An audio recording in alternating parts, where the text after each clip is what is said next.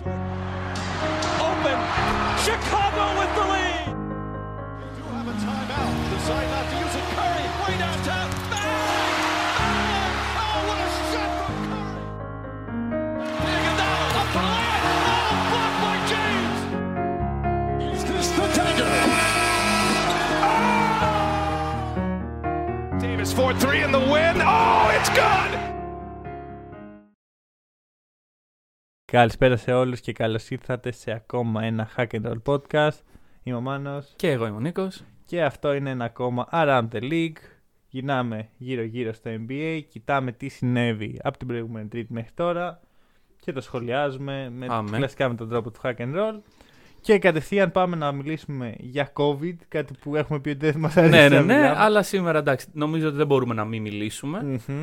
Ε, τα στατιστικά λένε ότι χθες από τα 11 παιχνίδια που υπήρχαν, ε, 22 παίκτες δεν αγωνίστηκαν λόγω health protocols και μερικοί δεν μέτρησα πόσοι λόγω ε, ότι έχουν τον ιό. Ναι, Health protocol σημαίνει ότι δεν είναι απαραίτητο ότι έχεις COVID, μπορεί να έχεις, αλλά φοβόμαστε ότι μπορεί να έχεις. Ακριβώς, ακριβώς. Δεν σε αφήνουμε να παίξει. Υποψήφιο κρούσμα, όπως Ναι, λέμε. είναι υποψήφιος γκομπέρ, ξέρω. Υποψήφιος Δεν μπορούσα να το Gobert. λέτε έτσι. Ναι, ναι, ναι. Ωραία. Gobert protocols. Ναι. Το θέμα ποιο είναι; Αυτή τη στιγμή υπάρχουν τέσσερις ομάδες οι οποίες είναι απο, αποδεκατισμένες. Είναι οι Celtics, οι Heat, οι Sixers και οι Mavericks. Ε, υπάρχει ένα μικρό pattern ότι οι Celtics, οι Heat και οι, οι Sixers έχουν παίξει με τους Wizards σε πολύ μικρό χρονικό Ναι. διάστημα οι οποίοι είχαν θέματα, όχι τόσο σοβαρά. Ε, είναι πρόβλημα. Είναι- πρόβλημα. είναι- είναι Ας- ας πρόβλημα. το πάρουμε έτσι. Σήμερα παίζει μια συνάντηση έτσι, Board of Directors και τα σχετικά. Board of Governors, νομίζω. Ναι, Board of Directors. Α, οκ, εντάξει. Ας είναι διαφωνούμε ότι στο είναι. τίτλο. όχι, είναι. Όχι, είναι αυτό που είπες, αλλά αυτό Α, είναι α, το α. καινούριο thing για να μην λένε owners, ας πούμε. Α, οκ, οκ. Οπότε δε- δεν υιοθετώ. Α, δεν είναι. Των... Α, των ομάδων του NBA είναι. Ε, Σε τέτοια meeting είναι πάντα και οι ομάδες. Οι ο- Για να καταλάβεις, οι owners των ομάδων, κατά κάποιο τρόπο, είναι οι owners του NBA. Εκεί ανήκει Ναι. το NBA. Και Α, οκ. Άρα ουσιαστικά ε, μαζεύονται όλοι μαζί και λένε τα νέα Ναι, τους. ο Adam Silver, ας πούμε, είναι ο CEO της εταιρείας. Αλλά αυτοί που, α- σε αυτούς που ανήκει το NBA είναι όλες οι ομάδες. Κάτσε, γιατί εγώ είμαι Έλληνας και δεν τα καταλαβαίνω αυτό. μου. Για πες. Σαν την Ευρωλίγκα όχι, όχι. που πάει. ο- όχι, Α, όχι. όχι, εντάξει. Λοιπόν,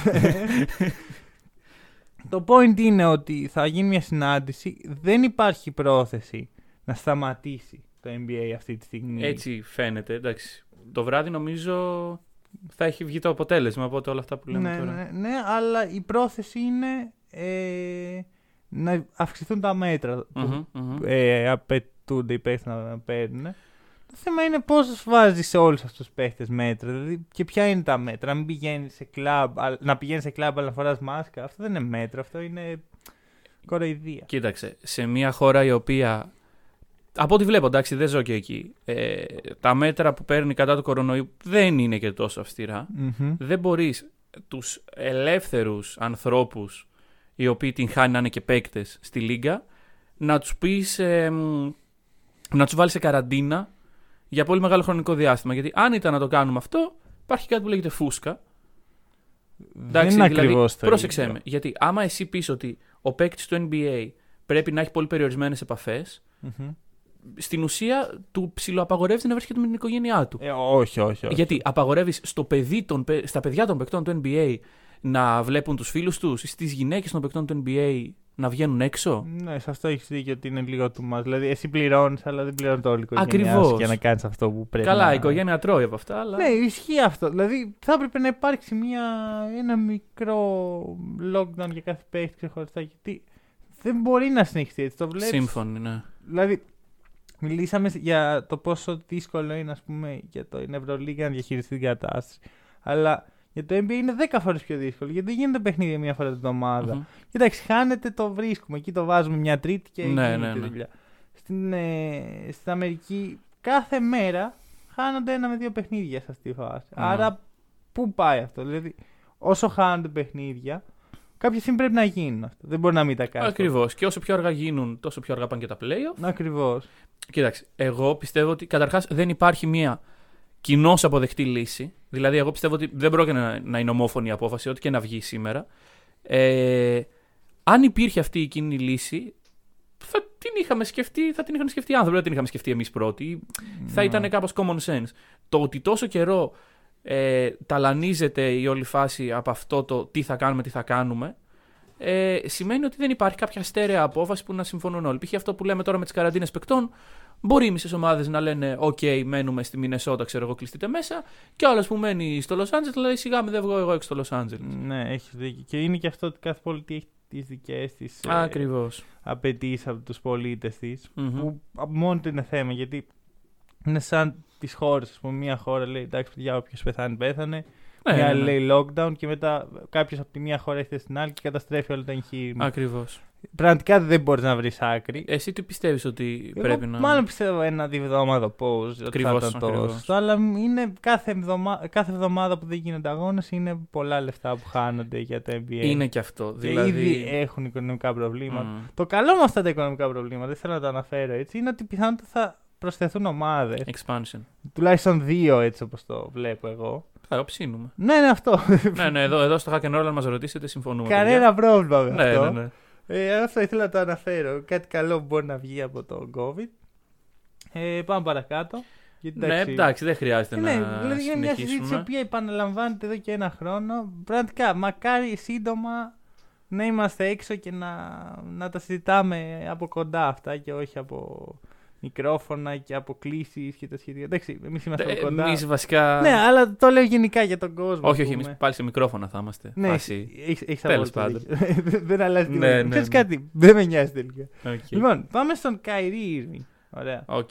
Ο οποίος δεν έχω ιδέα τι συμβαίνει. Και για δεν να- είσαι και ο μόνος. Ναι, αυτό που ξέρουμε με σιγουριά είναι ότι δεν πολύ ψήνεται να παίξει. Ναι, ε, από την προηγούμενη εβδομάδα όπου ο Καϊρή ξαφνικά δεν εμφανίστηκε σε Μμμ. κάποια συνάντηση της ομάδας, του τηλεφώνησε ο coach ε, Νας, του είπε ότι δεν θέλω να παίξω, ε, ο- όλοι λένε ότι δεν δόθηκαν περαιτέρω εξηγήσεις. Αυτή η κατάσταση συνεχίζεται εδώ και τρεις αγώνες αν δεν κάνω λάθος. Και σίγουρα και σήμερα. Και οπότε σίγουρα και τέσσερις. σήμερα. Ε, Εγώ θα πω ότι η απουσία του Irving από τα παιχνίδια συνέπεσε με, την, όλη- με το όλο σκηνικό που έγινε στο Καπιτόλιο. Μμμ. Ωραία, το οποίο δεν είμαστε εδώ για να σχολιάσουμε. Όχι, γιατί ωραία. δείτε κάποιο πολιτικό podcast. Ε, και από όσο θυμάμαι, ο Irving ήταν πάρα πολύ. Ε, όταν πρώτο ξεκίνησε το κίνημα Black Lives Matter, ήταν πάρα, όχι απλώς υπέρ. Που όλοι παίχτες NBA, δεν νομίζω ότι υπάρχει κάποιος που λέει Α, Ναι, μα- οκ. μακριά, αλλά ε, ήταν πάρα πολύ σε φάση που σκεφτόταν ότι δεν έπρεπε να παίξουν στον bubble. Ναι, ναι, σε φάση που είχε κάνει αίτηση και είχε κάνει conference Ναι. για να σταματήσει το bubble. Στο λόγω οποίο αυτού. συζητήθηκε να φτιάξουν οι παίχτες μια δικιά τους λίγκα. Γενικά ο Irving είναι λίγο ιδιαίτερος τύπος. Αλλά νο- δεν μου κάνει καμία εντύπωση που συνέβησαν αυτά τα δύο. Δηλαδή νομίζω ότι ξέρεις, μπορεί να τον σόκαρε αυτό ψυχολογικά. Γιατί ξέρουμε ότι ο Irving δεν είναι στην πιο σταθερή κατάσταση Ναι, που ναι, θα ναι. μπορούσε να είναι. Και αυτό να τον οδήγησε, ας πούμε, στο να μην μπορεί να παίξει. Το οποίο πρέπει να το σεβαστεί κανείς, έτσι. Να το σεβαστεί, συμφωνώ απόλυτα, αλλά κοίταξε. Συμφωνώ με το γεγονός ότι ο Καϊρή δεν έχει καμία υποχρέωση απέναντί μου και απέναντί σου να βγει να πει: Εγώ δεν παίζω για το χύψη λόγο. Καλά, ναι. Έχει υποχρέωση απέναντι στην ομάδα του. Κοίτα, αρχικά η ομάδα του μπορεί να ξέρει, αλλά να μην ξέρουμε Εκεί, εμείς. εκεί θέλω να καταλήξω. Ότι στα μάτια μου, αν ο Kyrie έχει ενημερώσει τον coach και τους συμπαίκτες ότι παιδιά υπάρχει το εξής πρόβλημα, γιατί όπως είπες, ο Kyrie είναι ένας ιδιαίτερος παίκτης. Μμμ. Ε, άμα έχει ενημερώσει ότι υπάρχει το χι ψι πρόβλημα, από εμένα είναι πα και, και το πώς θα το χειριστούν. Ναι, έτσι είναι δικό τους θέμα να βρούνε την άκρη στο, σε, σε ό,τι συμβαίνει με τον Kyrie. Ε, παράλληλα να πούμε όμως ότι για την ομάδα, καθαρά αγωνιστικά και μπασκετικά μιλώντας, είναι ένα πλήγμα. Καλά τώρα. Σε συνδυασμό και με τον τραυματισμό του Dinwiddie. Ε, εμένα μου λες τώρα για τον Ναι. Irving, ο οποίος ε, από τότε που πήγε στους Celtics φαίνεται ότι κάτι είναι λίγο off μαζί. Το και, ναι, δηλαδή ναι. φαινόταν ότι δεν ένιωσε πολύ καλά, έτσι η ιδέα του να είναι αυτός ο, ο, ο βασικός ε, σκόρερ και ηγέτης μιας ομάδας δεν του πήγε και γι' αυτό επέλεξε έναν άλλο δρόμο. Το οποίο και αυτό είναι σεβαστό. έτσι, Δεν Ακριβώς. χρειάζεται όλοι οι παίχτες να είναι Όχι. ε, πρώτο βιολί.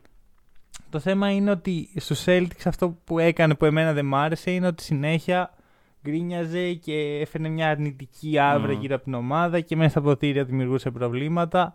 Αυτό δεν είναι αποδεκτό. Δηλαδή, καταλαβαίνω ότι ένας παίχτης έχει κάποια θέματα, έχει μια περίεργη ψυχολογία. Είναι απόλυτο σεβαστό. Αλλά όχι ε, να επηρεάζει την ομάδα σου κατά αυτόν τον τρόπο. Και Ακριβώς. νομίζω ότι κάνετε δύο πράγματα στους Nets με έναν τρόπο το οποίο δεν μου αρέσει καθόλου. Ναι. Ε, δεν θα. Αν ήμουν, η Nets, θα- αν ήμουν φαν των Nets θα ανησυχούσα πάρα πολύ να είμαι ειλικρινής. Θεωρείς ότι παίζει ρόλο ότι ο coach είναι ο Steve Nash; Μιλάμε για έναν coach ο οποίος είναι η rookie χρονιά του. Προφανώς και εντάξει, σαν παίκτης έχει την εμπειρία της κατάστασης.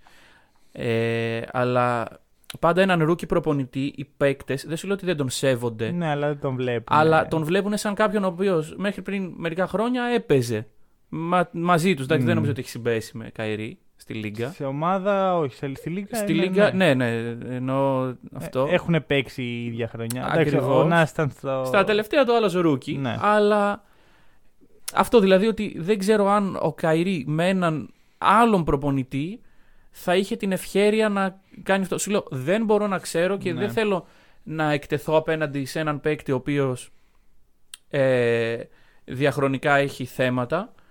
Στο να βγω να πω ότι κάνει λάθος μεγάλο ο Καϊρή. Απλά κρατάω την πισινή μου ότι ίσως οι Nets ξέρουν και ίσως το χειρίζονται. Αν δεν συμβαίνει αυτό, όπως είπες και εσύ, είναι ανησυχητικό και για τους fans και για όλους. Ναι, ε, κοίτα, έχει ένα point αυτό που λες για τον προπονητή. Δηλαδή, δε- δεν μπορείς να το ξέρεις α, γιατί πραγματικά δεν καταλαβαίνεις τι συμβαίνει στο μυαλό του Kyrie. Εγώ θα σου πω ότι και με τον Brad Stevens δημιούργησε. Α, ναι, οκ, προβλήματα. οκ. Εντάξει, δεν έχανε παιχνίδια με το έτσι θέλω. Παίρνει εγώ και πέρσι ο Kyrie κάποια στιγμή απλά αποφάσισε να μην παίξει έτσι.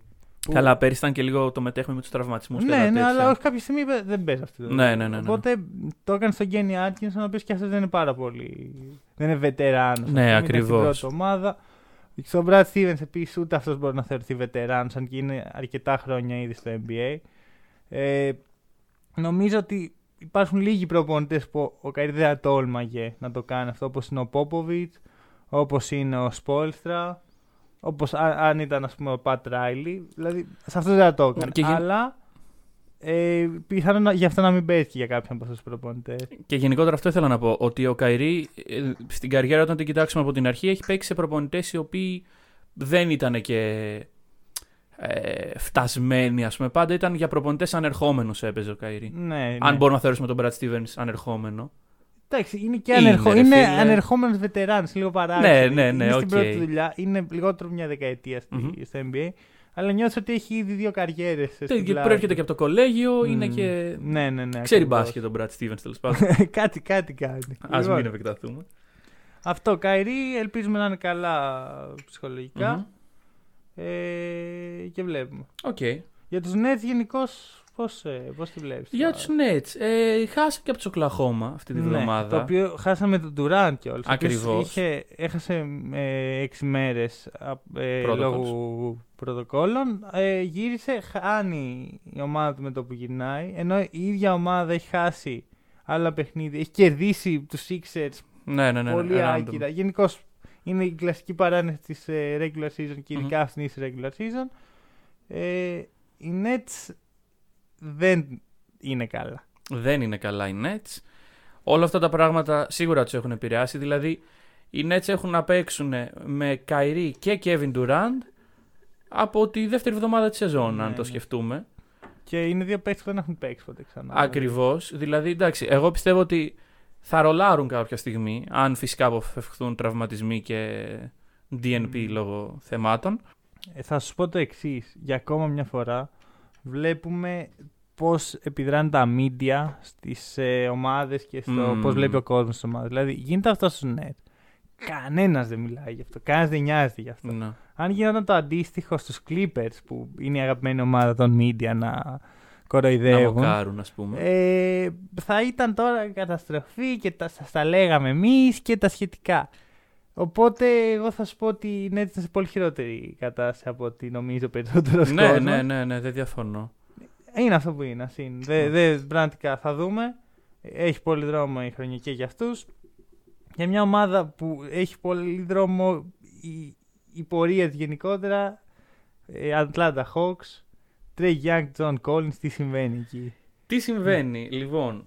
Ε, γίνονται μερικά παιχνίδια, close games, με θεωρητικά κατώτερες ομάδες, όπου σε, ο- ε, στα, στο back-to-back συγκεκριμένα που υπήρχε, ε, οι Hawks χάνουν και τα δύο παιχνίδια και βγαίνει ο John Collins και λέει ότι κάναμε blow up δύο διαφορές 15 πόντων, ε, στο τέταρτο δεκάλεπτο πρέπει να υπάρχουν περισσότερα sets και να περιοριστούν τα early shot clock ε, shots, έτσι ώστε να μπορούν να συμμετέχουν και οι ψηλοί και να υπάρχει γενικότερα ένα πιο ορθολογικό μπάσκετ. Ναι. Έτσι, με, μπασκετικά, με μπασκετικές λέξεις αναφέρθηκε στο ότι δώστε μου και λίγο την μπάλα. Μμμ.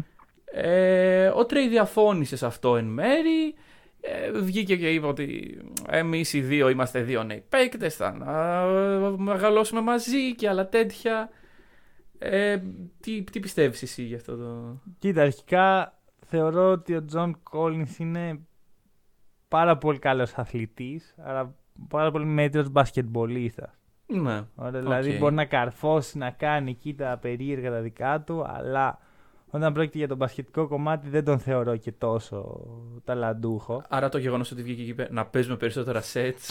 Εντάξει, αυτό δεν είναι λάθος, ωραία. Το, Ε, ναι. το ότι ένας άνθρωπος που δεν είναι τόσο καλός, ας πούμε, όσον αφορά την, ε, τις μπασκετικές ιδιότητες, λέει κάτι δεν σημαίνει είναι λάθος. ναι, ναι, ναι, ναι, ναι. Αλλά ε, μου φαίνεται λίγο υπερβολή ο Collins να προσπαθεί να βάλει τον εαυτό του στο rotation με αυτόν τον τρόπο. Δηλαδή, Ναι, αυτό. να πας στην προπόνηση, να το συζητήσεις αυτό και αλλά σε δήλωση μετά το παιχνίδι βλέπεις πάρα πολύ την εικόνα της ομάδας του και τη δικιά του όμως. Και στην τελική, ε, εγώ πιστεύω ότι αυτά τα θέματα πρέπει να συζητιούνται. Με- γιατί αυτή έγινε- ήταν συζήτηση μεταξύ Trey Young και Collins. Το, αυτό που έκανε initiate Ναι, ναι, ναι. την ναι. όλη δήλωση. Αυτό το πράγμα δεν πρέπει να συζητείτε με τον Trey Young γιατί άμα το κάνεις αυτό, δείχνεις εξ αρχής ότι κάτι πάει λάθος. Αυτή η συζήτηση πρέπει να γίνεται με τον προπονητή. Αυτός είναι ο οποίος αποφασίζει Ναι, τι γίνεται μες στην πραγματικά. ομάδα. Δεν είναι ο Trey Young. Να το πεις Trey, δώσε μου την μπάλα. Δεν παίζουμε εφηβικό. Απ' την άλλη, ε, είδαμε τα προηγούμενα χρόνια ένα πολύ κακό mentality στους Μμμ. Hawks, το οποίο ήταν ο Young, έχει την μπάλα, άμα κουβαλήσει θα κουβαλήσει, αν όχι δεν πειράζει. Είναι και άλλοι γύρω του. Ναι, έτσι κι αλλιώς ακόμα rebuilding κάνουμε. Μμμ. Αυτό δεν μπορεί να συμβεί όταν ε, είσαι σε μια κατάσταση που διεκδικείς στα playoff. Μπορεί να συμβεί Ακριβώς. όταν κάνεις tanking. Ε, Βασικά οι Hawks την κάνουν tanking, απλώς ήταν Μμμ. κακή ομάδα. Μπορεί να συμβεί τότε και να πεις εντάξει, χάσαμε, αλλά συμβαίνει. Σε αυτή τη φάση που βρίσκονται τώρα, ε, πρέπει να κάνουν τα σωστά πράγματα για να κερδίσουν. Και οι λεπτομέρειες μετράνε. Ακριβώς. Και δεν μιλάμε για μια ομάδα η οποία έχει έναν superstar και με αυτόν κυνηγάει τα playoff. Στην αρχή της σεζόν συζητάγαμε το πόσο γεμάτη είναι οι Hawks, πόσο γεμάτη ομάδα, πόσο καλή free agency κάνανε και πόσα assets έχουν, τα οποία αν δεν τα εκμεταλλευτούν, υπάρχει πρόβλημα. Και εγώ λοιπόν θα σου δώσω ένα στατιστικό τώρα ε, για να κάνω το case του Collins ακόμα μεγαλύτερο. Ε, δεν θα το πω μόνο για το back-to-back που παίξανε. Οι Hawks λοιπόν παίξανε με Cavaliers, Knicks, Hornets και πάλι Hornets. Χάσανε και στα 4 στο τέταρτο δεκάλεπτο, έτσι όπως είπε ο Collins. Στο τέταρτο δεκάλεπτο, το front court, δηλαδή Καπέλα και Collins, πήρανε 5 προσπάθειες σε 4 παιχνίδια αθρηστικά στα τέταρτα δεκάλεπτα και το backcourt πήρε 59 προσπάθειες. Μμμ, δεν σε αυτό είχε ένα point. Δηλαδή, γιατί ενώ βλέπεις ότι Δηλαδή, με μια πρώτη ματιά, τα στατιστικά του John Αρχικά, Collins, Τι, τι θεωρούμε backward. ε, τους άλλους τρεις. Του- το Ένα, δύο, Trey τρία. Young, ε, Kevin Herter, DeAndre Hunter και Bogdanovic. Γκάλο. Ε, ναι, ε, sorry, ναι, όχι ο Γκάλο και ο Ο Γκάλος θα Bogdanovic. έπρεπε να είναι στο- Ναι, ναι, ναι, όχι, ο Γκάλο Ωραία. δεν τον μέτρησε. Ο οποίος δεν παίζει κιόλας. Ακριβώς, ακριβώς αυτό.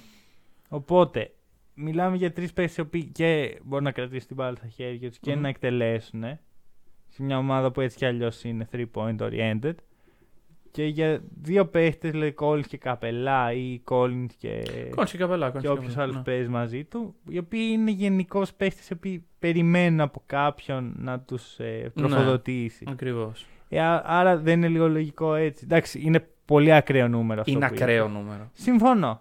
Παρ' όλα αυτά, ε, δεν μου κάνει τόσο εντύπωση βλέποντας το, το παιχνίδι των ε, Hawks. Μαζί σου. Αλλά είναι κάτι για το οποίο ένας τύπος ο οποίος βλέπει την ομάδα του να χάνει για δύο συνεχόμενα παιχνίδια με τον ίδιο τρόπο και να μην μπορεί ουσιαστικά να έχει, ε, να έχει επίδραση σε αυτό, να μην Μμμ. μπορεί να βοηθήσει την ομάδα του, είναι λογικό να το έχει στο μυαλό του. Δεν είναι λογικό να το συζητάει με τον Trae Young. Δεν Ναι. είναι λογικό να διαρρέει και να βγαίνει και να του λέει δημοσιογράφος. Ναι, οκ, συμφωνώ μαζί σου. Οπότε είναι στο trade block ο Collins ή ακόμα. Ε, μ, δεν ξέρω. το Νομίζω- λέγαμε και από την νο- αρχή της νομίζω πως χρονιάς. ναι, νομίζω πως κάποια στιγμή μέσα στη χρονιά Μμ. θα γίνει trade, το οποίο μπορεί να είναι καλό και για αυτόν και για την ομάδα. Δηλαδή να πάρει κάποιος άλλο Ακριβώς. παίκτη που χρειάζεται καλύτερη ομάδα και ο Collins να συνεχίσει την καριέρα του όπου τον εκτιμάνε λίγο Μμ. περισσότερο. Ε, θα δούμε. Θα δούμε, θα δούμε. Λοιπόν, ε, πάμε στον MVP, στον 3 pointer, στον Stephen Curry. Α, οκ. Και υπάρχει λόγο που τον λέω MVP, γιατί παίζει σαν MVP αυτή τη στιγμή. Είναι ο MVP Μάλιστα. σε αυτή τη φάση του, του πρωταθλήματος. Μμμ. Και ο λόγος είναι ο εξής. Βλέπεις τα πρώτα παιχνίδια των Warriors και αρχίζει η συζήτηση. Ο Κάρι δεν μπορεί Δεν με μπορεί αυτούς τους φέτος. παίχτες, ο Λεμπρόν μπορεί και ο Κάρι είναι πολύ κατώτερος του Λεμπρόν. Τώρα που ο Κάρι κερδίζει όλα τα παιχνίδια με αυτούς τους παίχτες που δεν μπορούσε εξ αρχής. Τώρα είναι καλός ο Κάρι. Ρε φιλέ, καταρχάς είναι τόσο λάθος αυτό το Α, πράγμα. καλά, εντάξει, εννοείται. Το, Δηλαδή- εννοεί- εννοείται ότι το είπα ειρωνικά. Καλά, ναι. Δηλαδή, υπάρχουν άνθρωποι οι οποίοι. Τα έχουμε πει για το GOAT discussion. Αλλά τώρα μου συγκρίνουν το πώς μπορεί να κουβαλήσει ο Λεμπρόν, ο οποίος αντικειμενικά τα παίρνει και τα σφυριγματάκια του, τις βγάζει και τις αμυνούλες του τις περίεργες. Είναι και ένας ογκώδης παίκτη, ο οποίος άμα του έρθει το double team, triple team, θα το αντιμετωπίσει ή θα, θα δει και την έξτρα pass γιατί είναι και πολύ καλός passer. Ναι. Και απ' την άλλη είναι ο Κάρι, ο οποίος τα σωματικά του χαρακτηριστικά, όταν του έρθουν τρία νταμάρια πάνω του, όπως είδαμε να συμβαίνουν Ναι, στα σε πρώτα όλα τα παιχνίδια. Σε όλα. Ε, σε όλα, οκ. Όχι στα πρώτα. Στα πρώτα είναι που, λέμε, που λέγανε ότι δεν μπορεί να ανταπεξέλθει ουσιαστικά. Ναι, ναι. Όταν από εκεί που γυρνάς από τραυματισμό, δηλαδή αντικειμενικά είχε να παίξει από πρόπερση το παιδί. Μμμ. Από εκεί που γυρνάς από τραυματισμό, σκάνε πάνω σου σαν να μην υπάρχει αύριο τρεις πολύ πιο δυνατοί παίκτες από εσένα, είναι λογικό όχι να, να μην μπορείς να ηγηθείς, αλλά να μην μπορείς να, να βρεις τα πατήματά σου ακόμα. Ναι, ναι, ναι. Εγώ θα σου πω κάτι. Α, Μια μέρα θα μιλήσουμε για το πώς το επιχείρημα. Ο Λεμπρόν έφτασε εκείνη την ομάδα στους τελικούς είναι λάθος. Γιατί Μμμ. πρέπει να δεις και το ποιο, Τι ομάδα; ποιο, ποιον κέρδισε. Και ποιον κέρδισε σίγουρα. Ο Λεμπρόν. Ε, θα σου πω για τον Γκάρ το εξής. Ε, είναι εντυπωσιακό πώς η τακτική τρεις παίχτες πάνω στον Γκάρ δεν δουλεύει πλέον. Ναι, δηλαδή, ναι, ναι. Στην αρχή δούλευε γιατί είναι αυτό που είπες. Ήταν από τραυματισμό, δεν είχε βρεθεί, είχε πολλούς νέους συμπαίχτες, ο οποίος ακόμα ψάχνεται και ακόμα δεν έχει τη χημεία η ομάδα. ναι.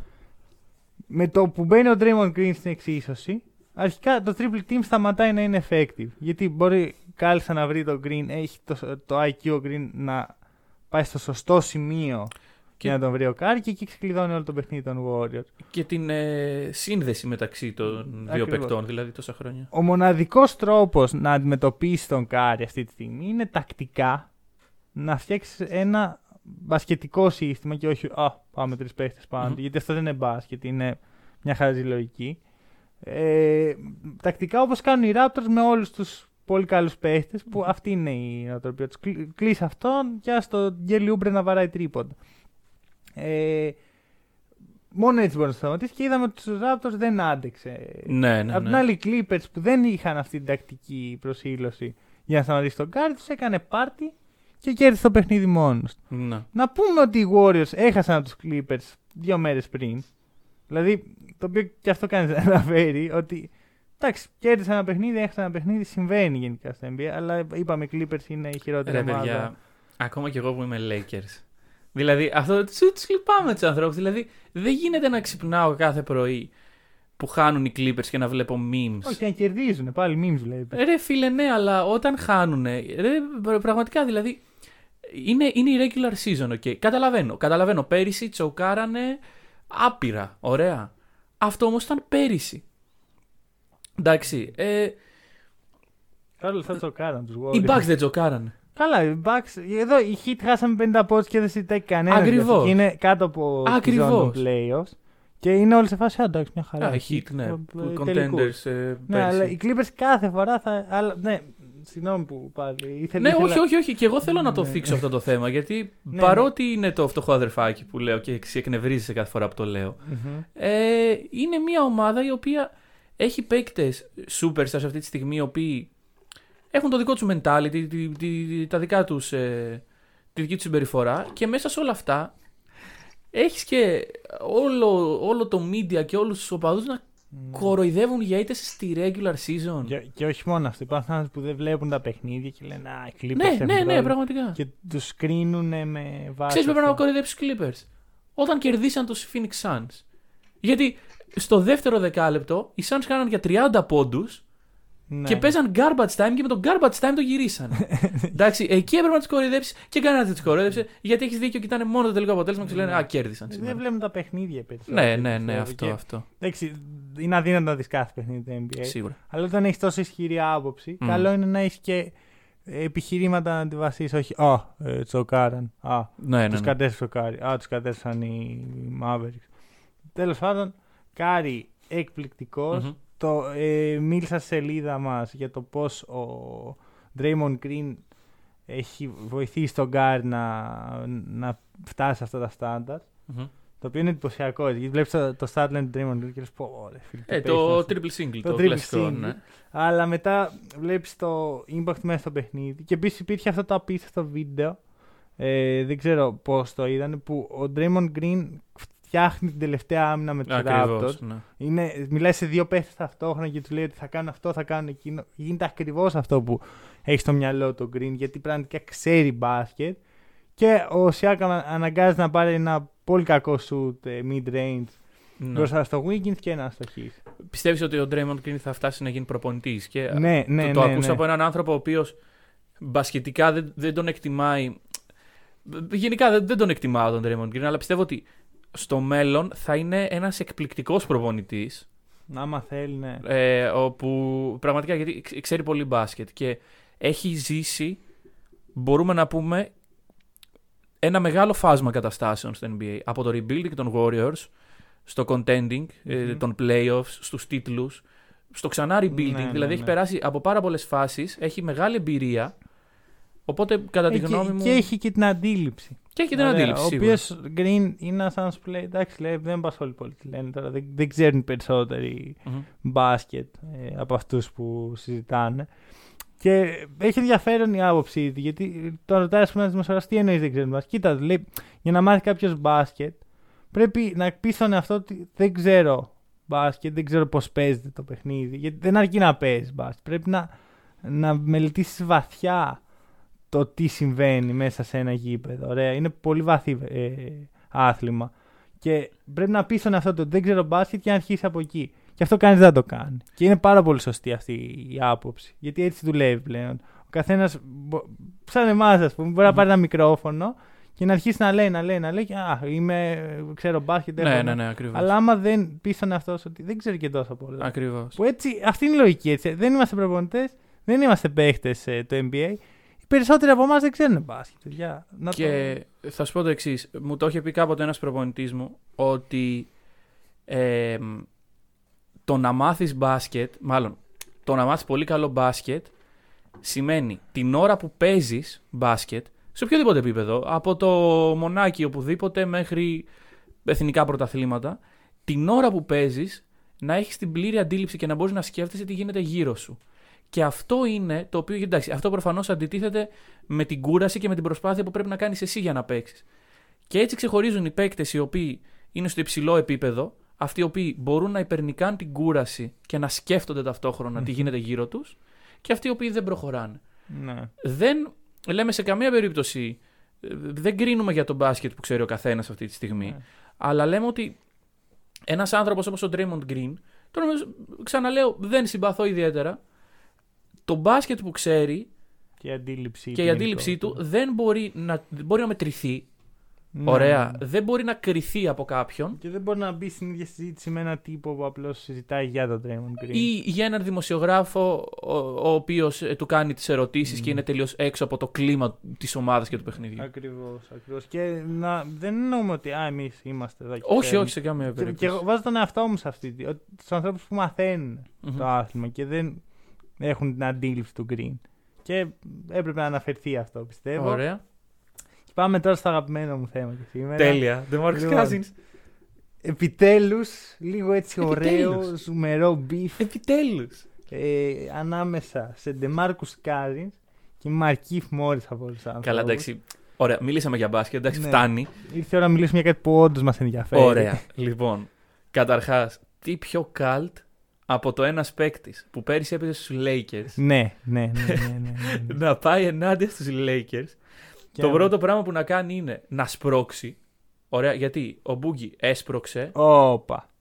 Όπα. Α, ε, ο- δε- δε- δεν θεωρώ ότι δεν το κάναμε εμείς initiate. Εγώ Ω. σου μιλάω, σου μιλάω για το. Ο Μαρκίφ έκανε επιθε- ένα πολύ Ναι, ναι, ναι, ναι, ναι. σκληρό επιθετικό Σωστό. σε ένα κάποιο συμπαίχτη του Κάζιν, το οποίο δεν, Ναι, ναι. δεν πρόσεχε γιατί κοίταγα Τον Κάζιν. Λοιπόν, και ο Κάζινς, ξέρεις, σαν συμπαίχτης, το κλασικό που είναι ο συμπαίχτης, μπήκε ανάμεσα. Που συνήθως μπαίνει, ξέρεις, μπροστά. Ναι, ναι, ναι. Και εγώ αυτό που καταλαβαίνω είναι ότι ξέρεις, ο Κάζινς είναι τεράστιος και δεν μπορεί να ελέγξει το σώμα του. Πήγε απλώς να, να έτσι τσουγκρίσει με Ναι, τον, ναι, ε, ναι. να- Και τελικά τον Και τελικά τον ρίχνει κάτω. Ε, μετά πάει ο Μαρκίφ. Λέει έτσι είσαι. Του θα γυρνάει σε η ρίξω ρίδα. κι εγώ κάτω. Πάει και προσπαθεί να ρίξει τον Κάζι. Ο Κάζι είναι τείχος. Ναι, δεν ναι, κουνιέται. ναι. Και, Παρ- με, και παρόλα μετά ο αυτά- Μαρκίφ είναι σε φάση. Έλα εδώ ρε να Ναι, ναι, ναι, ναι, ναι. Ο Μαρκίφ αποβάλλεται. ναι, Ο ναι. Μπούκι παραμένει στον αγώνα. Σωστά θα πω εγώ. Συμφωνώ. Και σαν να μην έφτανε αυτό, δηλαδή λέει ο, ο, ο Cousins, έδωσε αρκετά στους Lakers από αυτά που έχω να χαρίσω σήμερα. Όχι. Ξεκινάει το δεύτερο δεκάλεπτο. Πρόσεχε, αυτά γίνεται όλα στο πρώτο δεκάλεπτο. Ναι, ναι, δεν ναι. έχει γίνει κανένα τρελό beef, ας πούμε. μέσα Αδικηθήκαμε στον μέσα στον αγώνα. Πρώτο Και δεκάλεπτο. δεν είναι ήταν και αυτά. καν ντέρμπι το Ναι, παιχνίδι. ναι. Δεύτερο δεκάλεπτο λοιπόν λέει: Τι άλλο μπορώ να κάνω για να πλήξω τους Lakers, να παίξω μια αγκωνιά στο κεφάλι του Λεμπρόν. Και αυτό θα κάνω, φίλε. Γιατί άμα είναι να φύγεις, να φύγεις με το κεφάλι ψηλά. Δεν ήθελα να παίξεις προχθές, φαινόταν. Εμένα ξέρεις τι μου κάνει εντύπωση. Ότι ο Cousins στους Lakers είχε καλές σχέσεις. Τι ρε γαμώτο. Ήταν, Δηλαδή, ήταν στην αρχή, τα τραυματίστηκε. Οι συγγνώμη, Οι οι Lakers. Lakers τον κράτησαν. τον κρατήσαμε εκεί Μέχρι πέρα. στιγμή, τον- Μετά τον διώξαν και τον κρατήσαν και πάλι. Έκανε προπονήσεις στο Ακριβώς. Staples. Και λέω εντάξει, εγώ με τους Ναι. Lakers. Διαβάζω, γιατί δεν το έβλεπα live το παιχνίδι. Γύρισα πίσω για να δω τι συνέβη. Μμμ. Διαβάζω ότι α, ο Κάζιν αποβλήθηκε. Λέω, Τι, τι έκανε. Και εντάξει, λέω κλασικό επιθετικό του Κάζιν. Ναι, Ναι, ναι. πολύ πιο βαθύ από αυτό. Πάρα πολύ πιο Ναι, βαθύ. εγώ νομίζω βασικά ότι κάποιο beef παίχτηκε εκεί. Μπορεί ξέρεις, να εκνευρίστηκε που δεν του δίνουν δαχτυλίδι. Ναι. Και να είναι σε φάση. Α, δεν μου δίνετε δαχτυλίδι. Αγωνιέ, μπουνιέ, κλωσιέ. Ωραία. Και... Αλλά για, με- για μένα να ξέρεις ήταν σωστό αυτό που έκανε. Δηλαδή, μπορεί να ήταν λίγο υπερβολική η αντίδραση, αλλά υπερασπίστηκε το συμπαίχτη του. Ναι, ρε φίλε, όχι, εντάξει. Μα εντάξει, τώρα ο Μαρκίφ δεν είναι και ο πιο. Επίσης, να σημειωθεί ότι ο Κάζ και ο Μαρκίφ δεν συνεπήρξαν στο ρόστερ. Συνυπήρξαν θεωρητικά στο ότι και οι Στην δύο άνοικαν στην ομάδα. προπόνηση. Ναι. Ο- δε- ούτε αν, αν- όταν ήρθε ο Μαρκίβ, γιατί δεν ήρθε εξ αρχής Αχα. μέσα στη χρονιά, είχε ήδη φύγει από το ρόστερ της ομάδας ο Κάζ. ναι, αλλά προπονούταν μόνος του και ήταν. Ναι, θε- θέλω να πω ότι υπάρχει λογική στο ότι δεν, έχουν, δεν είχαν. Ε, το Λεμπρόν γιατί του παίξε την αγωνιά μου; Εντάξει, άρα σου λέει. Ε, Λεμπρόν είναι. Μη- Όλοι οι ίδιοι. Σπάνω, να βγάλουμε ένα νικητή από αυτή τη διαμάχη. Νομίζω ότι είναι ο Κάζ. Συμφωνώ απόλυτα. Δηλαδή και έριξε το περισσότερο ξύλο. Ακριβώς. Και δεν αποβλήθηκε εξ αρχής. Ακριβώς. και μετά έριξε και άλλο ξύλο για να αποβληθεί. Και στην τελική, σου λέω, αναγνώρισε το γεγονός γιατί ξύπνησε εκείνη τη μέρα. Λέει: Ναι. Σήμερα δεν γουστάρω να παίξω μπάσκετ. Ναι, Ωραία. Γουστάρω να ρίξω ξύλο επειδή δεν πήρα το δαχτυλίδι που μου άξιζε. Ω, μου άξιζε αυτό. συζητήσιμο. Ε, και σου λέει λοιπόν τι θα κάνω, θα αποβληθώ. Πάει πρώτο δεκάλεπτο, προσπαθεί να αποβληθεί, δεν τα καταφέρνει. Κύριε γάμο. Σου λέει όχι, σου λέει τέλεια, και άλλη ευκαιρία να αποβληθώ. την οποία δεν θα είχαν αποβληθεί. Τέλος πάντων. Α, Οι Rockets είναι μια περίεργη ιστορία. Ναι, αυτή τη Δεν- στιγμή- Δεν θα συζητήσουμε και σήμερα. Ναι, όχι. Αλλά άξιζε πιστεύω. Όχι, αυτό όχι. το- Honorable mention. Μπράβο. Ε, γενικότερα, αν κάποιος αντιπαθεί τους Lakers, οι, οι κινήσεις που έκανε ο, ο Cousins ήταν textbook. Textbook, δηλαδή τι πρέπει να κάνεις για να βλάψεις τους Μα, Lakers. Πρόσεξε με, κοίτα. Θα σου πω κάτι. Οι Lakers. Ε, αυτοί το ξεκίνησαν. Ωραία. Το- δηλαδή, όχι ο- ο Lakers, Markieff. πρόσεξε, πρόσεξε. Δεν αναγνωρίζω την ένταξη του Markieff στους Lakers. Εντάξει. ΟΚ. Ωραία. Τότε ο Μαρκίφ το ξεκίνησε. Δηλαδή ήταν πολύ κακό επιθετικό φάουλ. Γιατί δεν είχε κανένα λόγο να Κανένα το κάνει. λόγο, Δηλαδή, κανένα Απλά σπρώχνω. Εντάξει, Και ο Μαρκίφ δεν μπορεί να ελέγξει πολύ το σώμα του, πιστεύω. Όχι, ρε φίλε, δεν είναι, ε, δεν είναι ε, τριπλάσιος. Όχι, δηλαδή, ο σίγουρα. Κάζι είναι πραγματικά τριπλάσιος από τον Μαρκίφ Ναι, σε ναι, όγκο. ναι. Δεν, δεν είναι το ίδιο. Ο Μαρκίφ απλώς είναι ξυλοκόπος, ρε παιδί μου, σου λέει. Κοίτα, ε, είχα πει πέρσι και το ίδιο ισχύει για τον Μαρκίφ. ωραία. Ο Ντουάιτ Χάουαρντ Ωραία. είναι ένας παίκτης ο οποίος έχει τελειώσει πασχετικά. Ναι, δεν ωραία. έχει τίποτα να προσφέρει στον κόσμο του μπάσκετ. Το άθλημα τον έχει ξεπεράσει. Ακριβώς. Ναι, ναι. Οπότε σου λέω εντάξει, αντί να αποδεκτό ότι ήρθε η ώρα μου να κάνω ρετάρι και να κάνει κάτι άλλο, ξέρω να πάει να λέει βλακίες με τον Paul Pierce. κάθεται και παίζει ξύλο. Ναι, ναι, με, ναι. όποιο- με όποιον βρει και όταν είσαι στους Lakers, αντικειμενικά έχεις μια παραπάνω, ε, μια καλύτερη διαχείριση Μμμ. από τους διαιτητές.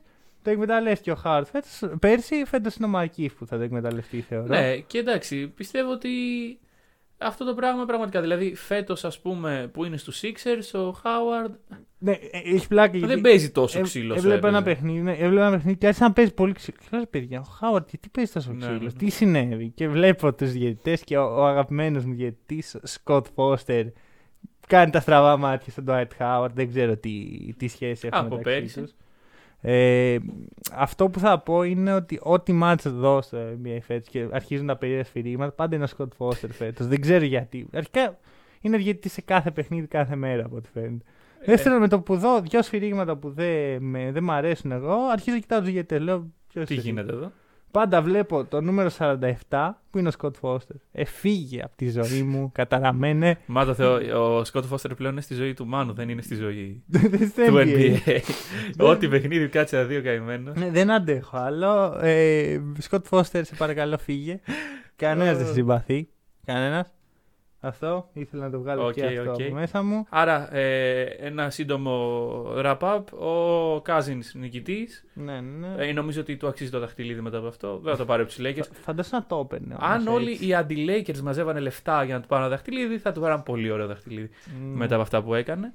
Αλλά Ε, όχι, πρω- όχι πρωταθλήματο, γιατί δεν νομίζω να πάρει ποτέ ένα. ε, εντάξει τώρα. Να πάρει με το Houston, όχι. Ναι, σίγουρα. Να πάρει Λοιπόν, τον χρόνο. Τέλο πάντων. Bradley Bill. Bradley, Bradley Beal. Bill έβαλε 60 πόντους σε μια ήττα. Μμμ. Έβαλε 101 πόντους σε δύο Ήτες. ήττες. Χθες οι Wizards έπαιξαν το καλύτερο μπάσκετ που έχουν παίξει εδώ και 5 χρόνια. Ακριβώς. Και κατέστρεψαν τους Suns. Μα ο Bradley Bill ήταν πάλι καλός. Μμ. Ε, είναι η ώρα οι Wizards να σταματήσουν να ελπίζουν για τα playoff. Κοίταξε, θα σου πω το εξής. Ο Bradley Bill μετά το παιχνίδι των 60 πόντων, κοιτάξτε, 60 πόντι, συνεντεύξεις κτλ. Λέει: All of my career highs have been in losses, so I don't give a damn. Okay. Μμ, Είναι κάτι κλισέ το οποίο το ακούμε από παίκτες. μμ. Ότι δεν με νοιάζει που έβαλα, έχασε η ομάδα. Ναι, ναι, Εντάξει. ναι. Συνήθως το ακούμε από παίκτες οι οποίοι τσατραπάντρα κάτι έχουν κερδίσει στην καριέρα τους. Bradley Bill είναι 27 χρονών. Είναι από τους καλύτερους σκόρερ στη Ναι. γενιά του. Συμφωνώ. δεν έχει καταφέρει να κερδίσει τίποτα. Έχει βρεθεί σε δύο All-Star teams, εκ των οποίων όχι η περσίνη που θα έπρεπε. Ναι, Αυτό ήταν πολύ περίεργο. Τέσσερις φορές σε playoff, εκ των οποίων η καλύτερη πορεία του είναι να αποκλειστεί στο δεύτερο γύρο από τους Celtics. Ναι, Να πω ότι η σειρά με του Celtics ήταν από τις καλύτερες σειρές που έχω παρακολουθήσει. Στη ζωή Συμφωνεί μου. Game 7 έτσι πολύ. Ήταν πολύ καλή. Ναι. Αλλά μιλάμε για έναν άνθρωπο ο οποίος όντως με την ομάδα στην οποία βρίσκεται δεν έχει κερδίσει τίποτα. Και βλέπουμε σε μια χρονιά όπου ουσιαστικά γίνεται η αλλαγή πλεύσης ότι έρχεται ο Russell Westbrook. Ε, όλοι λένε στην αρχή «Μμ, playoffs, ξέρω εγώ, αξιώσεις Ναι, κτλ. Βλέπουμε και πάλι και η απάντηση είναι όχι, δεν θα μπουν στα playoff. Και θα μιλήσουμε και για ένα λόγο μετά. Ναι, θα σου πω κάτι. Αρχικά θέλω να σταθώ σε εκείνη τη σειρά με τους Celtics και θα βγάλει νόημα. Στο Game 6, οι Celtics πάνε στη Washington. Ωραία. Είναι, Οκ. νικάνε 3-2 τη σειρά. Και τι κάνουν οι Θεοί. Τότε οι Celtics του Isaiah Thomas, Avery Bradley, τέτοια. Αυτό ήταν το core. Μμμ. Πάνε με μαύρα. Επειδή πάνε στην κηδεία των Wizards. Τόσο ε, beef είχαν. Και έχει πλάκα γιατί τότε. Στεναχωριέμαι που από τότε οι Wizards δεν έχουν μπει ποτέ στα playoff. Γιατί μ' άρεσε πάρα πολύ το rival που είχε Ναι, ναι, χτιστεί. ναι. Και σκεφτόμουν αν είχε συνεχιστεί μέχρι τώρα τι ωραία παιχνίδια θα βλέπω. Ποιο είναι το point; Εκείνη ήταν η τελευταία καλή και υγιή χρονιά του John Wall. Μμμ. Από τότε είχε τραυματισμούς, τραυματισμούς, Και χαμένη χρονιά Τραυματισμούς. και πήγε στους Rockets. Όλα αυτά τα χρόνια ο Bradley Bill έχει εξελιχθεί σε έναν από τους καλύτερους σκόρες της γενιάς του όπως είπε, αλλά δεν έχει καταφέρει ποτέ τίποτα, Τίποτα. μόνος του. Τίποτα. Και εδώ είναι που έρχομαι να σου πω ότι ο Bradley Bill είναι πάρα πολύ καλός σκόρερ, αλλά δεν έχει κανένα κα- σοβαρό impact στην ομάδα του. Δηλαδή Sure. είναι οριακά empty stats αυτά που κάνει. Sure, δεν, δεν διαφωνώ. Απλά αυτό το πράγμα δεν ξέρω κατά πόσον ο ίδιος ο παίκτης μπορεί να το επηρεάσει. Δηλαδή υπάρχουν άτομα τα οποία μπορούν να ηγηθούν μιας ομάδας και όχι μόνο λόγω των μπασκετικών χαρακτηριστικών τους, και λόγω του, του mentality που έχουν και λόγω του impact που έχουν στους συμπαίκτες τους. Το να μείνεις ένας από αυτούς δεν είναι και. Ε, δεν θα έπρεπε να σου στερεί την ικανό, τη δυνατότητα να διεκδικήσεις πράγματα. Αλλά στον Bradley Bill αυτή τη στιγμή του έχει στερηθεί σίγουρα αυτή η δυνατότητα. Ναι, Ξαναλέω, έχει. 27 χρονών. Ναι, είναι νούμερο 3 θα έλεγα. Γιατί του λείπει σίγουρα ένας floor general δίπλα του, ο Μμμ. οποίος θα επωφεληθεί πάρα πολύ από την παρουσία του Beal.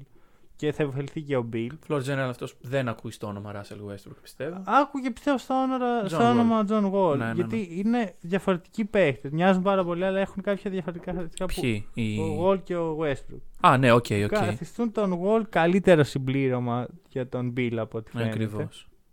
Ε, είναι κρίμα σε έναν βαθμό που ο Wall έτσι όπως τον βλέπουμε τώρα είναι στους Rockets και όχι στους Wizards γιατί και θα είχε μεγαλύτερη ελευθερία και θα μπορούσε να ξεδιπλώσει το παιχνίδι όπως εκείνο το απίστευτο παιχνίδι που είχαν οι Rockets Που έλειπε ο με τους Harden. Kings που έλειπε ο Harden και ο Wall έπαιζε πραγματικά το καλύτερο μπάσκετ τον έχω δει να παίζει εδώ και πολλά χρόνια Μμμ. από εκείνη τη σειρά με τους Celtics by the way στο Game 6 χάσαμε Ναι. γιατί ο John Wall μας κατέστρεψε και μετά είχε ανέβει στο, στη γραμματεία, εκεί δεν ξέρω πώς λέγεται, στο, Ναι. στο NBA και άρχισε να, ξέρεις, να, να φωνάζει, υπήρχε και κόσμος στα γήπεδα ναι, τότε. ναι, ναι, τότε Ήταν- είχε νόημα να φωνάζει. Ήταν πολύ άσχημη στιγμή για μένα, ένας συχνός πολύ epic moment για το μπάσκετ των Wizards. Μετά κέρδισαν βέβαια οι Celtics το Game 7. Ναι, ναι, αλλά, εντάξει, ναι. ήταν από τις αγαπημένες μου σειρές Ωραία. ever.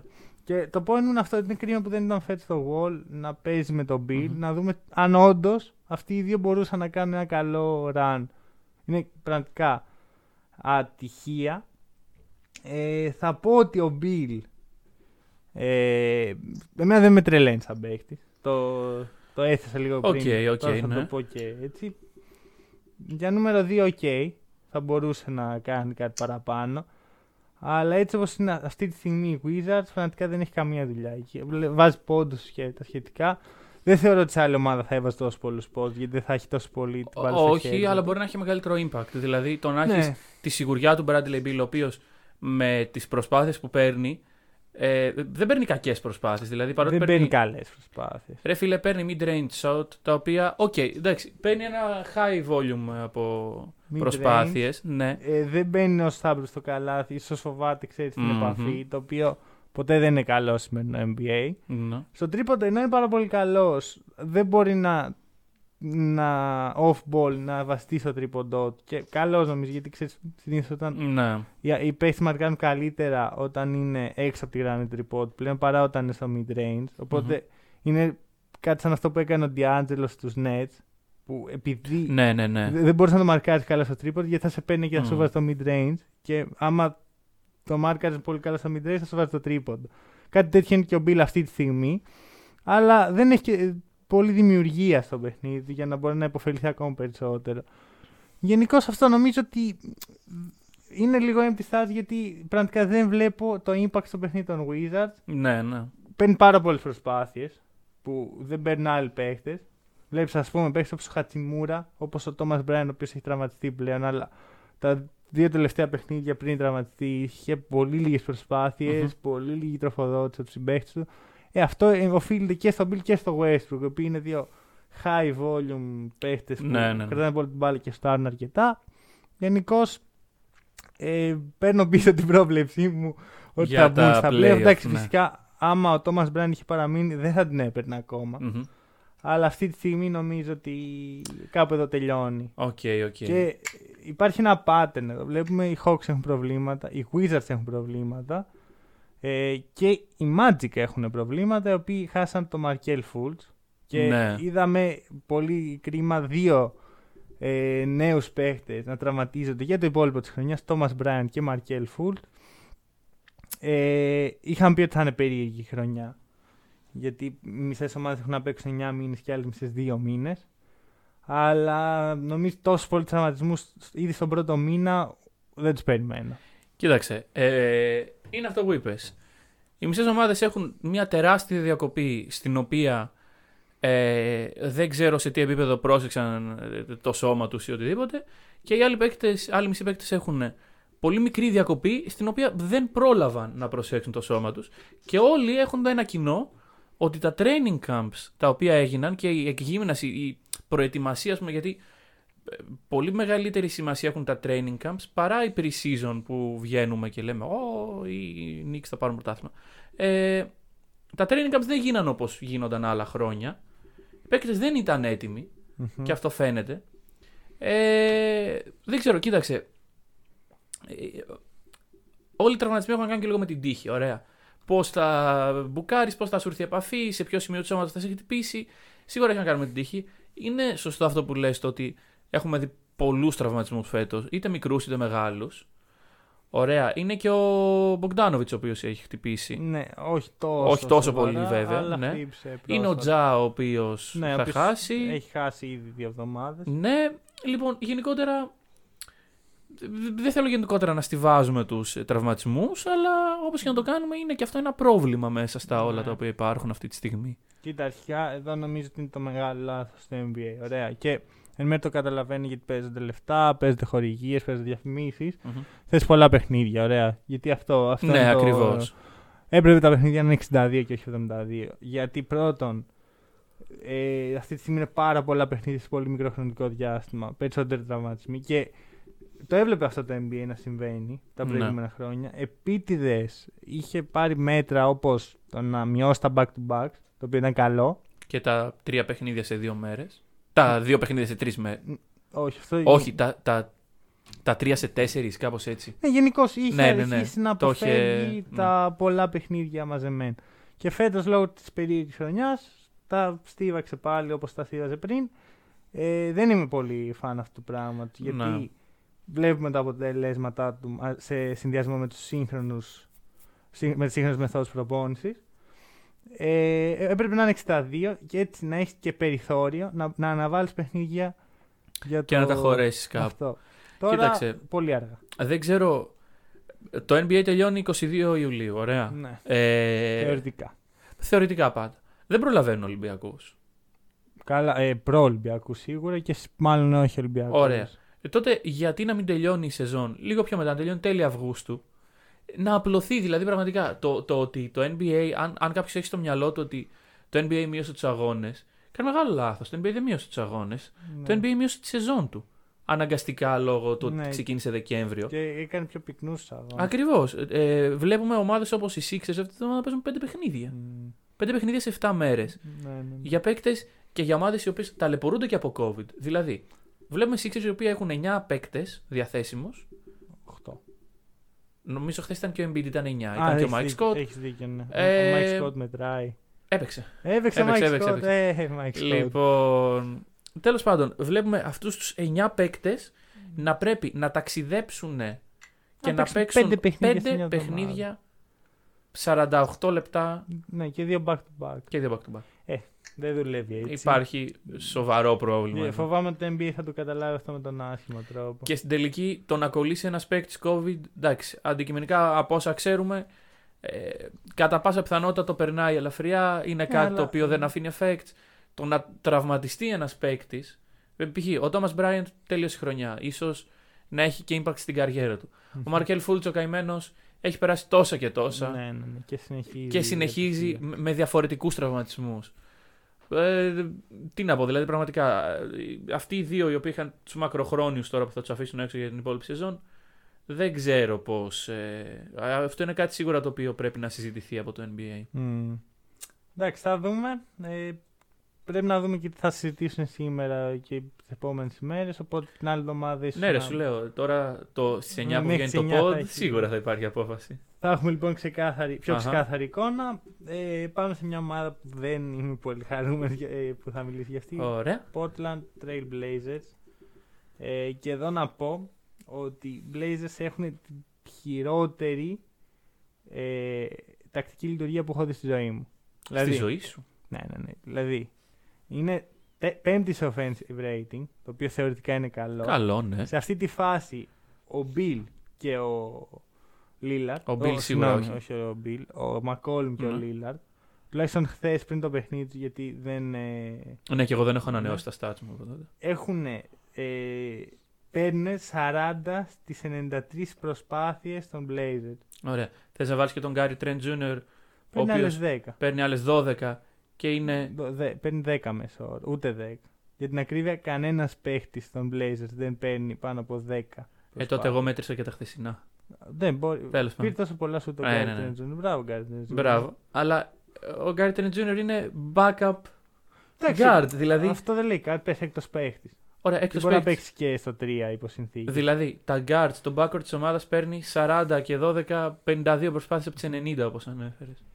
Εντάξει, ε, το ότι παίρνει ένας παίχτη κάποιες παραπάνω από όσο χθες, δηλαδή το ότι πέρασε κάποιο στις 10 μέσω όρο, που είναι ναι, πάρα πολύ λίγες 10 ναι, προσπάθειε είναι, για τον είναι απίστευτα τρίτο, λίγο. Ναι, ναι. ε, είναι κάπως καλό, δηλαδή βελτιώνεται. ναι όντως, Αλλά οκ. δεν καταλαβαίνω πώς περιμένουν οι Blazers με αυτή την επίθεση και μια τραγική άμυνα, 22η στο πρωτάθλημα, να πετύχουν το οτιδήποτε. Αυτή τη στιγμή είναι η πιο προβλέψιμη ομάδα. Δηλαδή, Είναι McCollum, Lillard. Lillard, Αν ναι. μπουν τα σουτ, το Μπήκανε. πήραμε. Άμα δεν μπουν, next time. Ξέρεις τι μου θυμίζει; Τι; Έχεις πει και λέξεις οι οποίες σε όλον το μυαλό φέρνουν. Προβλέψιμη ομάδα, αν μπουν τα σουτ μπήκαν. Ναι, ναι, ναι. Αφού το μοντέλο των Rockets απέτυχε, ρε παιδιά, γιατί να το ακολουθήσουμε; Δεν, είναι λίγο διαφορετικό γιατί είναι δύο οι παίχτες. Ε, Ωραία, ήταν και ο Westbrook, ξέρω εγώ. Ναι, οκ. ό,τι πιο ανούσια είναι βασικά. Ωραία. Ε, θα συμφωνήσω και ε, σαν προφήτης θα έρθω από το μέλλον και θα πω στα playoff ρε παιδιά τι γίνεται; Ναι, δηλαδή τι, τι εί- κάνεις είδα, τώρα. είδαμε πέρυσι που πέρυσι δεν ήταν τόσο σοβαρό αυτό το πρόβλημα. Ήταν σοβαρό. Ε, είδαμε πέρυσι όταν ο Λίλαρντ έπεσε, ε, έπεσε και η ομάδα. Εντάξει, δεν μπορώ να περιμένω από μια ομάδα η οποία είναι contender για τα playoff ε, να, ε, να δρά τέλεια χωρίς τον ηγέτη της. Πόσο μάλλον απέναντι στους Lakers οι οποίοι εν τέλει βγήκαν πρωταθλητές. Αλλά πώς αυτή η ομάδα θα διαχειριστεί έναν τραυματισμό Χτύπα ξύλο βέβαια, αλλά πάντα πρέπει να το έχουμε στο πίσω μέρος του μυαλού μας. Ναι, Ειδικά σε αυτή τη σεζόν που είπαμε. Ακριβώς. Ή, ή μια απουσία λόγω COVID. Πώς θα διαχειριστεί 14 μέρες, δηλαδή γύρω στα 8-9 παιχνίδια, χωρίς τον ε, ε, Λίλαρντ, χωρίς τον Μακόλουμ, χωρίς κάποιον από αυτούς του δύο. Ε, δεν ξέρω, ίσως είναι με- μεγάλο πρόβλημα. Οι οποίοι παίζουν και 35 λεπτά ο καθένας. Ακριβώς, ναι. Γενικώς σε αυτή τη φάση, σου λέω, η, η λειτουργία των ε, Blazers είναι η χειρότερη από όλες. Μμμ. Θεωρώ εγώ.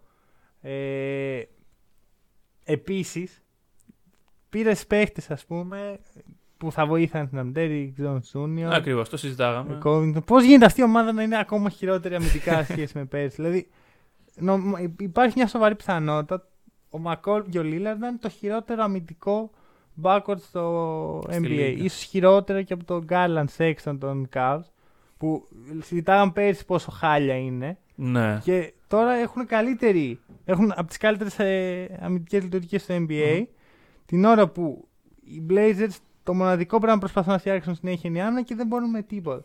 Δηλαδή, άμα δεν μπορείς να φτιάξεις την άμυνα σου, σημαίνει ότι οι παίχτες που έχεις, οι δύο που ξέρεις ότι είναι κάπως ε, αμυντικά κακοί, είναι πάρα πολύ κακοί. Πρέπει να είναι Ακριβώς. ό,τι χειρότερο έχει δει το NBA. Ακριβώς. Και στην τελική, παίκτες όπως ο Covington και ο Derek Jones Jr. που ανέφερες, ε, το να μην τροφοδοτούνται στην επίθεση, μόνο κακό κάνει για την άμυνά τους. Ένας παίκτης δηλαδή δεν μπορεί, δεν παίζουμε μπάλα να παίζει μόνο άμυνα. Θέλει και ρυθμό. Θε- ε, θέλει να βρει το πεις. ρυθμό του, θέλει να βρει τα Μμμ. πατήματά του.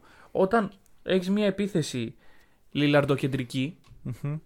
Και Μακόλουμ. Αυτή και τη στιγμή ο Μακόλουμ. Μακόλουμ Ναι, είναι ναι, που- και Μακόλουμ. Και πιο πολλές προσπάθειε και πιο πολλούς πόντους Μμμ. σε αυτή τη φάση. Ωραία. Το οποίο είναι και κάπως καλό. Ναι, το οποίο είναι κάπως καλό, αλλά θα βάλει ο Λίλαρντ μια μέρα 50 να το και τι θα περάσει, γίνει ναι. στο επόμενο παιχνίδι. Θα παίρνει όλες τις προσπάθειες ο Λίλαρντ. Ναι. Γενικότερα δεν βλέπω πώς βγαίνεις από αυτό το φαύλο κύκλο. Τον... ε, Χτίζοντα μια σωστή επιθετική λειτουργία. Και θα σου πω κάτι. Για όλες τις ομάδες που μιλάμε, βλέπω ένα pattern.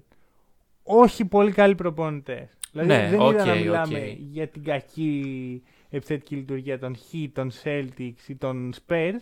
μμμ. Μιλάμε για τους Blazers, για τους ε, Wizards, για τους Hawks, Lloyd Pierce, Scott Brooks, Ναι. ε, Terry Stotts. Ξέρεις, Αυτοί είναι και οι μοναδικοί προπονητές που έχουν το, Ναι, ναι, ναι. ναι, ναι. ε, το ένας στο επίθετο, το- ο ένας για επίθετο το όνομα του άλλου. Γενικώς σοβαρευτείτε, φτιά, παίχτε μπάσκετ, δεν είναι μπάσκετ αυτό, δεν είναι μπάσκετ να παίρνει την μπάλα ο, ο Μακόλου, σουτ. Όχι, mid-range. Είναι μπάσκετ τρίποντα. το οποίο θα σε βάλει στα playoff. Sure. Ναι. Αλλά τι θα κάνεις μετά; Αυτό, αυτό. Υποτίθεται ότι φέτος θα ήταν η χρονιά που οι Blazers θα κάνουν το βήμα παραπάνω και βλέπουμε την πιο μονοδιάστατη χρονιά. Ακριβώς, της ναι. ομάδας. Ευτυχώς που υπάρχει ο Καρμέλο, να δούμε λίγο μπάσκετ. να το πούμε και έτσι. Ναι. Anyway, Σπάνον, μπορούμε να αφήσουμε τα ναι, άσχημα ε, πράγματα του Portland. Γενικώς είναι και αρχή της χρονιάς και δεν μπορεί να έχεις πλήρη.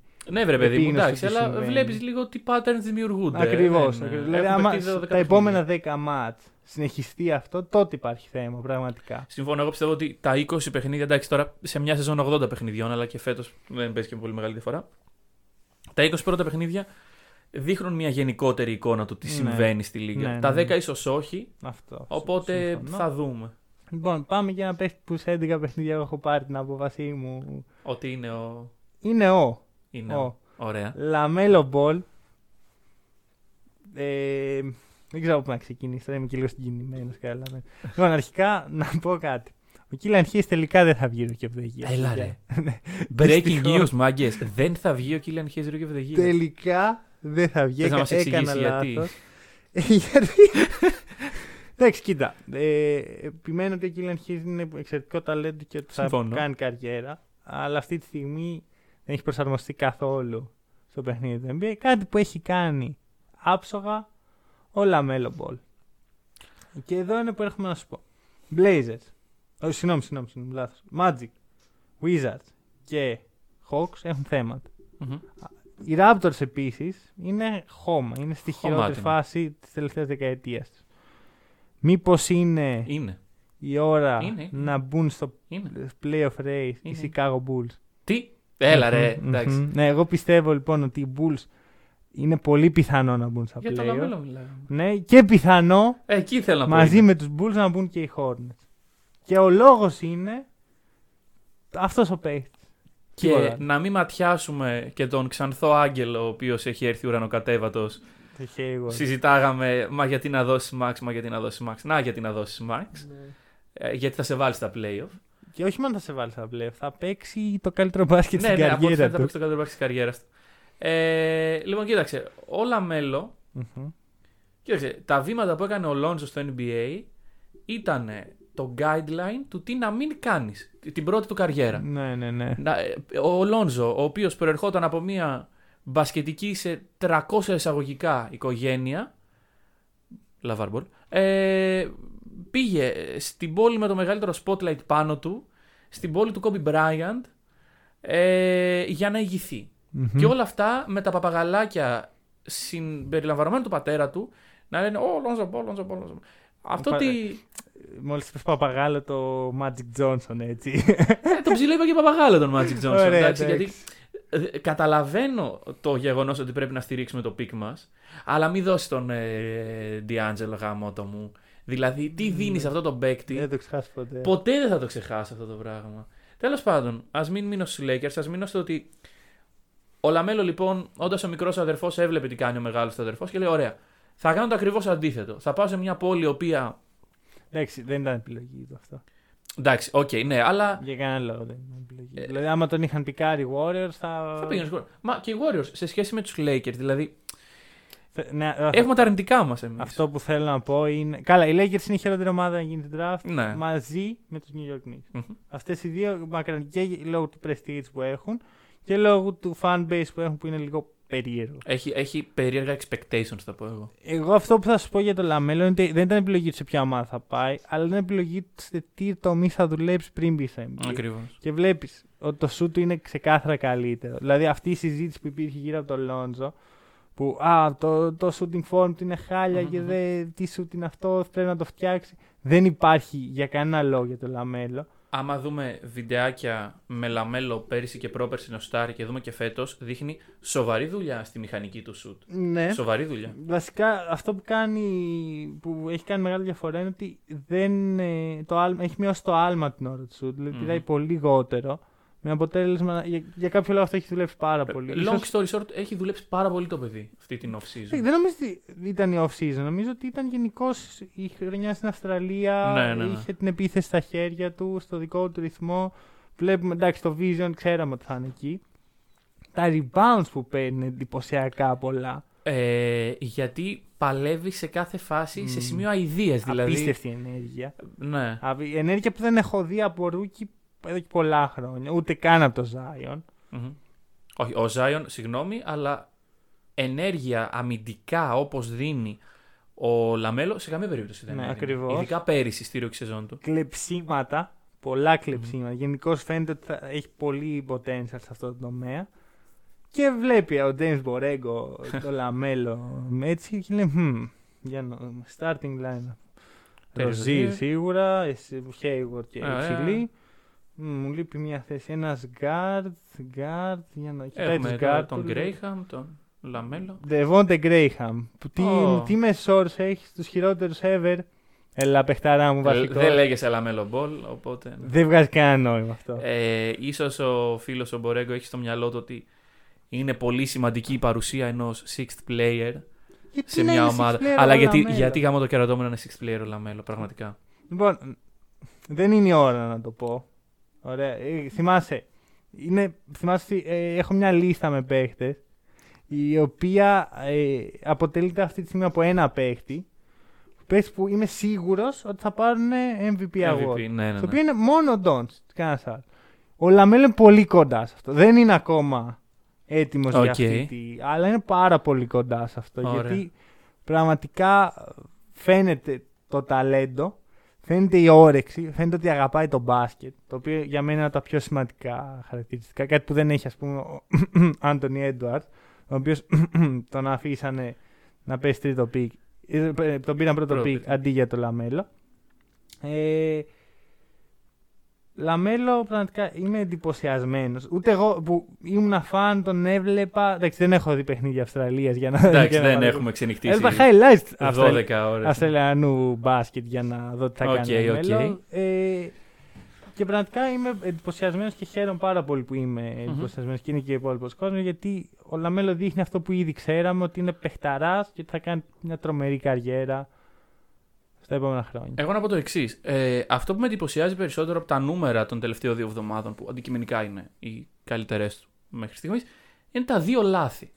Μμμ. Ένας παίκτης ο οποίος παίζει με τόση ενέργεια, με τόσο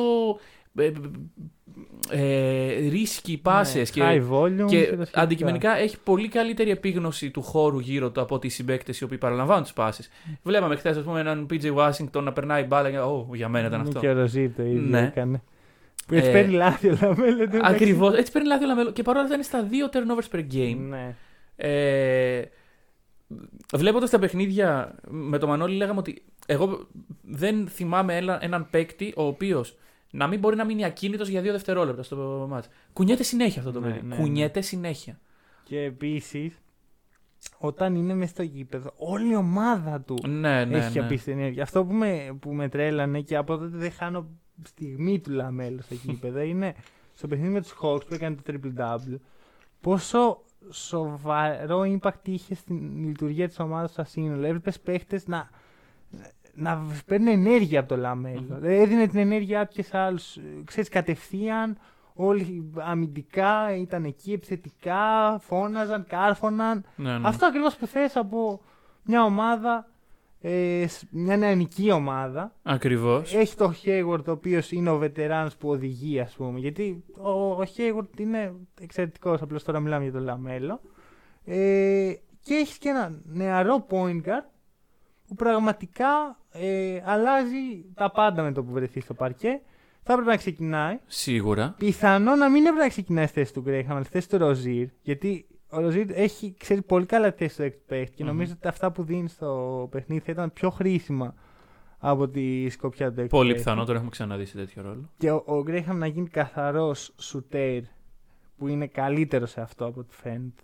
Φέτος που έχει την μπάλα στα χέρια του, όπως και πέρσι, δεν είναι και τόσο ε, αποδοτικός.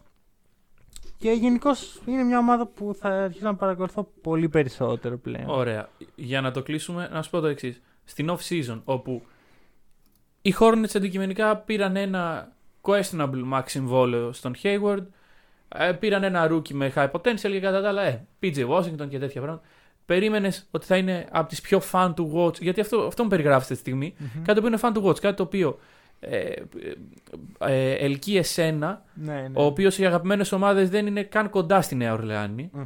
Ε, ελκύει εσένα να μην θες να χάνεις στιγμή από αυτό το μπάσκετ το οποίο παίζεται και με έναν προπονητή τον οποίο δεν συμπαθείς. Καλά, εντάξει. Δε- Θα μπορούσα να μιλάω άλλη τόση ώρα για τον James Borrego, το πόσο είναι ο λάθος προπονητής. Είναι από τις πιο φαν του watch ομάδες φέτος. Ναι, ναι, ναι, ναι, ναι. Και, και είναι πολύ περισσότερο fan του Watch από την ultimate θεωρητικά fan του Watch ομάδα, τους Hawks που με έχουν απογοητεύσει. Ναι, ναι, Αυτό ωραία. που έχω δει από αυτούς προς το παρόν. Οκ. Λοιπόν, και για να κλείσουμε το podcast, ήρθε η ώρα να μιλήσουμε για το Rivalry. Τι είναι αυτό, για όποιον δεν έχει δει το πρώτο podcast που το αναφέραμε, μετά το ξεχάσαμε τελείως. Μετά απλά δεν το λέγαμε καν. Ναι, λοιπόν, ε, κάθε εβδομάδα βλέπουμε ένα παιχνίδι τις ημέρες που κάνουμε το podcast και ο ένας προτείνει το παιχνίδι, ο άλλος επιλέγει ομάδα και άμα κερδίσει η ομάδα που επιλέξει παίρνει ένα πόντο, άμα κερδίσει άλλη ομάδα παίρνει αυτός που διάλεξε το παιχνίδι εξ αρχής ένα πόντο. Αυτή τη στιγμή κερδίζω 2-1. Ο χαμένος θα έχει ένα punishment. Εγώ έχω αποφασίσει ποιο θα είναι, αλλά περιμένω να αποφασίσουμε και οι δύο για να το πω. Ε, αυτή τη φορά είναι σειρά σου να διαλέξεις παιχνίδι και περιμένω να ακούσω. Είναι η σειρά μου να διαλέξεις παιχνίδι και είναι η πρώτη φορά που παίζει η ομάδα μου σε μέρα rivalry, οπότε δεν μπορώ παρά να επιλέξω. Τους Lakers. Δεν είμαι σίγουρος γάμο του. Μπαμ, μπαμ. Ε, Άντε, άντε, ωραία. Ε, Lakers Houston. Εντάξει, φαντάζομαι εκεί αυτό που στηρίζεις είναι θα πω τους Rockets για να μην υποστηρίζω τους Lakers, αλλά κάνουν τα πάντα για να κερδίσουμε. Σήμερα θα πάρω τους Lakers. Ο Μανώλης λοιπόν έγινε Lakers. Καλή, το- καλή γράψτε το. τύχη να υποστηρίζεις τους Rockets και τον James Harden. Και να Ωραία. δεις τι θα Θέλω κερδίσουν. σήμερα το βράδυ να φοράς το καπελάκι σου Εύκολα. και να υποστηρίζεις την ομάδα της καρδιάς σου. Αυτό ακριβώς θα συμβεί. Τέλεια. Λοιπόν, αυτά από εμά για σήμερα. Τα λέμε την επόμενη εβδομάδα και πάλι με ένα Around the League. Μέχρι τότε από εμά, καλή συνέχεια. Καλή συνέχεια.